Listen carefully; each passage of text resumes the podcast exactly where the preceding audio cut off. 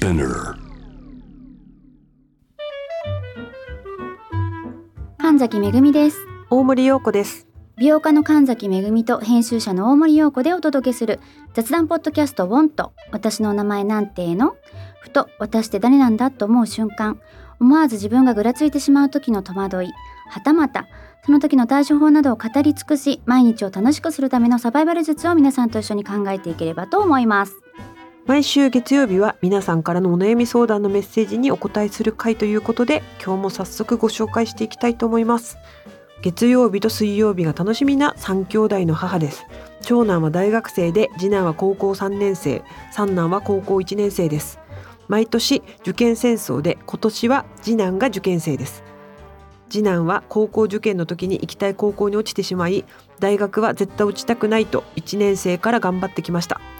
ただいま追い込み時期でとにかく健康に気をつけてあげなきゃとフルタイムで働いているので仕事から帰ってきてクタクタですがウォントを聞きながら気持ちを奮い立たせて野菜多めと次男が好きなものを取り混ぜた献立を意識して作ってましたが先日インフルにかかってしまい40度の熱にうなされながら塾に行かないと落ちると息子が言っていたのを聞いて涙が出てきました。めぐみさんは息子さんが受験の時気をつけてあげていたことはありますか？なんか親ができることってうん。少ないんですよね、特に。うん。高校受験大学受験、なんですけど私も同じですね。体調管理うん。うんでこれ私順番がもしかしたらちょっと違ったのかなと思うのは一番は自分の私の体調管理から始まりました。なるほど。そう。私がこう崩れてしまうと、うん全部が崩れてしまうので、うん。移してしまってもダメだし、うん。あとそういった家の中の環境づくりっていうのも大事じゃない？非日常を作らない方がいいって言いますもんね。そう。だから安心してうん。ストレスあるじゃない？その時って本人はね、うん。その中でも安心して勉強できるような、うん。平常心でいられるよううなん環境を家の中で作るっていうのはすごく大事にしました。うん。だから特別な声掛けとかもしなかったし、うん。様子見てると「あ今ちょっと頑張ってるね」とか「お疲れさん」って言った方がいいかなっていう時はあるから、そういう時は声かけますけど、うん。過剰に声掛けをしないとか、うん。心配心配が伝わらないようにね。そうそうそうそう。とかはすごい気をつけた。あと、えーサプリとかは結構飲ませてたかな。ビタミンとなるほど。あと免疫上げるようなものだったりとか、えーそういったものはクリニックで処方してもらってというか勧められたものをうん。もらって、うん。あの私の友人とかもあドクターいるじゃないですか。うん。で彼ら彼女らうもん。壮絶な受験をあ経験してるの。そうですねそうですね。医学部入ってるわけなんで、ね。そうだからそこでどんな風なもの食べてたとか、どんなことしてたっていうのを聞いてそれをちょっとヒントにしながら、うん、やりましたよ。だからうん睡眠、少なくなるけど質のいい睡眠取らせるとか、うん。それが無理だったらまあサプリメント的なもので補助するとか、っうん。ていうところっうん。ていうのは気をつけた。もちろん、あの食事も重要ですけど食事だけではやっぱ足りない部分あるからですっごい頑張って勉強してるから免疫落ちるじゃないきっと。うん。単純にストレスかかってますもんね。うん。うん。がそこに対してのケア、うん、だから食事とサプリとうん。環境づくり。うん適度な声かけ。うん。あとは私の健康とあと兄弟の健康もねそうね。セッもトなのよ。らってきちゃうもんね。そうなの。だからその時は本当にちょっとごめんねだったけどただ進んでみんな、えー、とマスクもしてくれたし学校行く時とか、うん。うん、とかすごい体調管理みんなでした。その時は。チームプレーだね。そうそれぞれがそういう時期が絶対うん。来るし、うん。経験してきたから、うん。一番上のお兄ちゃんの時もそうだったし、うん。なるほど。ここはみんなで頑張っていこうっていう意志を固め、うん。エンジンを組み、うん。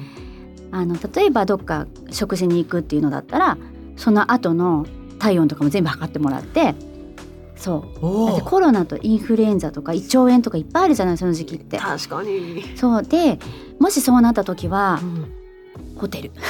まあね。もう誰か体調崩したらどっかに避難するっていう、うん。移それが次男なのか、あの受う験ん。張本人なのかその他の家族なのかっていうのは、ただやっぱり目目の届かない別の環境で勉強させるってやっぱり良くないから、うんどちらかというと家族が避難できる体勢は整えておいてみたいな感じはもう万全のその組み立てはしてました。でそれを本人にも伝えて私も分かってるだけで不安がなくなる不安材料が、うんそういうのもやったな。うん。ねだから本当あとは精神ねメンタルケアじゃないけど安定させてあげることっていうかねもうストレスかかってるのは間違いないと思うんでね。そう。だから頑張ってる子に対して頑張れば言わなかったし、うん。あのもう頑張ってますもんねそうそうそうそう、ね。だから過剰な声掛けをしながら普通通りただなんか困ったこと不安なこと、やってほしいことがあったらいつでも言ってっていうのはうん。言っておいてっていう感じ、うん。あと何食べたいみたいな。うん、まあまあね、うんそうそうそうそう。ちょ気晴らしそれぐらいしかないくなってくるもんね、うん。うん。本当に。そう。受験前ってね。そうなの。あとはえーっと次男はね結構ねちょっとだけ走ってくるとかちょっとだけバスケ行ってくるとか、あリフレッシュ上手なんだね。そう。で学校でもそうやって先生に言われたって言ってたあのちょっとガス抜きを、うん。あの入れていかないとパンクしちゃうからでもね記憶ってそういうものらしいですよね。そう。だから10分でも20分でも30分でもいいから集中力をなくしてダラダラと勉強するよりはダラダラっていうか、うん。するよりは1時間でもパーンとちょっとリフレッシュして帰って改めて勉強した方うがん。いいうん。から、私もでも昔受験の時そうだったなと思って。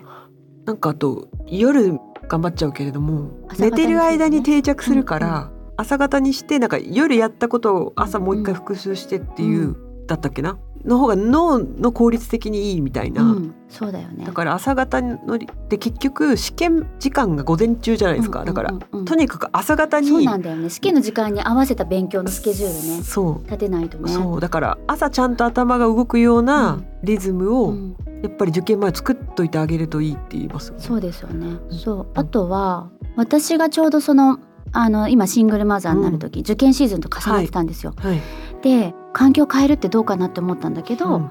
よりいい環境に勉強しやすい環境になるのはいいなと思ったの。いろんな面で、うん。それもあったから踏み切ったんですけど、うん。えー、と部屋選びはすごく重要視しました。あ日がそうそうそうある程度日がうん。やっぱり入って、うんで机の置く場所とかあの彼が一番落ち着いて勉強ができる部屋を一番最初に選んでもらった。あなるほどね、うんうん。あの子供部屋どこにするっていう時ね、はいはい、そう、うちほら3つあるからさ、うん。子供部屋として使うところ3つまああって、どこが一番勉強しやすいっていうのはみんな兄弟も納得してくれて、うん。そこいいよってうん。言ってくれたから、うん。その環境ねうん。勉強しやすい環境、うんでも意外と本人は予備校行った方うがん。やりやすいって言ってそっち行ってたけど、うん。うん。まあねスタイルだもんね。そうそうそうそう。みんながいる中の方がうん、自習時間とかも集中できるって子いるそもんね。うそうなの。でも一応ね家でも勉強しないわけじゃないからしっかりとちょっとそういう環境づくりはやりましたね。うん。うん。そうですよ。そうだね。環境と健康管理だけだもんな、そう。確かに親としてね。だからインフルエンザとかも万が一誰かがなったら今ってほら予防のあの誰かがなるとするじゃん、うん、そしたらもらえるんですか？そしたらみんなよそうそうそうそう自費だけど。なるほど。そう。だからその何段階かにしっかりこうなった時はこうするっていう確かに。のをすごい立ててた。うん。でも本当ねでも今インフルかかってしまったって言ってるけど。うん。でも逆に今でよかったよね。確かに。いい捉え方をすれば。確かにもう一応その免疫できてるってことだからその方はもうならないってことだもんね。んうんうん。だしそうあと当日ね雪の季節だからさあ本当当日の天候ね。ホテル取ったりするの大変だった長男の時とかああちょうど雪の日だったのね、なるほど。で美大のキャンパスが大体遠かったから確かにここからはだからすっごい前の日にホテル取ってホテルから行ったけど送り出せなかったのがすごい不安だったけど朝ねうん。一人で起きていくのかって思うと、でも今思い出しました。私も地方だったんで、大学受験うん、のたびにビジネスホテルに、東京のビジネスホテルに泊まるんですよ。それってもう大非日常じゃないですか。うん。で別に親の付き添いとかないから、うんまず電車に乗ってビジネスホテルにチェックインとかさしうん。したことないのにさ、そうでしょ？してさでもまあなんか受験応援うん。ホテルみたいなのがあってさあるんだよね。そう。でもう大体パンパンいっぱいなんだよね。そう。でななんとなくうんうん縁起担いだん。ノベリティみたいのくれるんですけど、なんかとにかくその状況に緊張した記憶があるからね。私ね、子育てしてないから何とも言えないですけどなんか緊張、当日緊張をどうやってさせないかにものすごい自分は注視した方がいいんだなってことに自分で思った記憶だけあります。そう緊張して結局全部が飛んじゃうっていうんですか、うん、なんかもうあわあわしちゃって。そうなの。でそのさ昼食？うん。に何がいいいかとか大体おにぎりはいはい、でしょ？あのねもうマラソンの時と一緒なのね。そうそうそう。脳の糖分そうなの。補充。でそういうのも分かってるけど一応本人に聞いて何が食べたい、うん。お弁当何持っていく、まあ、おにぎりだったけうん。どやっぱり、のとかあと朝お腹痛くならないような。うん。あのやっぱりそれは本人が一番よく分かってるから本人に朝何食べたいかとお弁当も聞いたりとか前の日もそうだよね。うん。そうだからそう。当日いかに緊張しない自分で入れるかが結構鍵だなって思った記憶があるんですよね。そうなの。あと服装とかもそう。長男の時はデッサンをずっと一日中しなきゃいけなかったああそうね美大ってそうですね。すごい寒いって聞いてたから、うん。あの厚着してってた方がいいよとか先生からうん。予備校の先生から聞いたりとか、経験者の方から聞いてたりとかしたから凍えないように、うん。ちょっとあったかくなるようなマグマ的なうん。北海道も出せたりとかいろいろしましたよ。そうね本当にだからその子がちゃんと発揮できるように受験会場のコンディションってうんなかなか不測の事態ありそうですもんね。ホテル大変だったいや都都内だとちょっと油断するんですよ。ああそうか。そうあの家から行けるだろうって思うけど突然雪予報だったりすると待てよって取り始めるとパンパンだったりするのホテルが。えー、って思ったり。であまあそう地方し地方の子はねもう取ってるからね。そう。でできる限りでもできる限り家から普通に出かけた方が本人もいいはずとか思ったりとか。だからそこをもう直前になったら本人とのコミュニケーションですよね。どうしたらやりやすいかっていううん。やつ、あとリサーチだね、うん。その当日のねなんかその学校行くまでのコンディションどうなってんのかって、うん。あその道とかね、うん。なんかどれぐらい遠いのか、うん、じ自宅からとか。そう。でも私その受験までのこの当日までのもややっぱみんなが緊張じゃん、うん。けどいくつか受けるケースあるじゃん。あまあもちろんもちろん。その合間合間のメンタルケアの方が結構大変あそうね。でも本命があるじゃないこの子。私でさそのさ本命に向かうまでのね。本命をどこに置くかでも全然違うじゃん。あとちょっと受け始めて揺らすんだよね。なんかあのあれ？第一希望ここだったけど絶対ここ受かっとかないと心の余裕なくなるっていうね。大本番じゃないですか大本命の高校がね。あここじゃなんか本命の前で、うん。これは滑り止めだなと思って受けてたところが案外できなかったみたいになとかね。焦るわけよ本人は。うんうん。でそれが分かるの帰ってきた顔で、うん。どうしようこっからどうやってあんまりこう過剰になりすぎずどうやって持ち上げていこうかとか。あ本当だよねそうそれは私今自分で思い出してもキュッキュくるもんねやっぱ。でしょ？で本人はさタイプにもよるけど言えなかったりするケースあるじゃん、うん。そのあんまりうまくいかなかったとかって。なんかね不安視させて余計動揺した人の波動を受け止めたくないっていう気持ちになるから、いろんな思いがあるんだろうね。親にもなんか言いづらい。なんか心配させちゃうし、うん。自分の中でも不安だけどそれを認めたくなかったりもするし、どうしようみたいな。でもできなかったのはわかるから落ち込むみたいな。それがもう言わなくてもわかるのでうん親は、全部がわかだかるかららねそれで自分で自分にどんどんね稼かけてくもんね。そう。でうまくいかなかったらいかなかったな順々に合否が発表されていくじゃん、うん。あれもう聞けないわけこっちからはどうだったかって。だから待つ構えよねこっちは。確かに。なんか親に入学金滑り止めから払っていかなきゃいけないじゃないですか、払っていくなんかそれも子供心に思ってた記憶が、あるよね。なんか親にどこまで払わせうん。てしまう権利が私にはあるのだろうかっていうんうう記憶がちょっと考えるだろうね。あります。私も言われました。ねだって結局うまくできてんのよねあれ。そう。できてる。払わせるように。できてるよ。の日程が。それはさでもさ、うん。ご家庭ご家庭でここまでよっていうのはあるじゃない？私はうちだようちだよ、はいははもう安心しなさい。母さんはそのために仕事してるから。いなるほど。あなたはもう全力でもうやることやってきなさいって言ったけど、はいそれは最初にご家庭で話しておくといいかもね。うん。なんかいろいろあるそう子供は子供なりに気を使っうんうん。てたなっていう記憶が今すごい呼び起こされました。あと本当に高校受験の記憶で言うと、まあ中学生の時ですよね。うんうん。本当に国語から入ってたと思うんですけど、漢字がまず読み読み書きから始まる、うんうん。ね。で長文に向かって、うんうんうん。納得っていう漢字の読みを書くあの読みを書くっていうのが第一問目だったんですよ。うんうん覚えてるんですけどそれをなんか見たことあるのに全然降りてこないってなってあれ？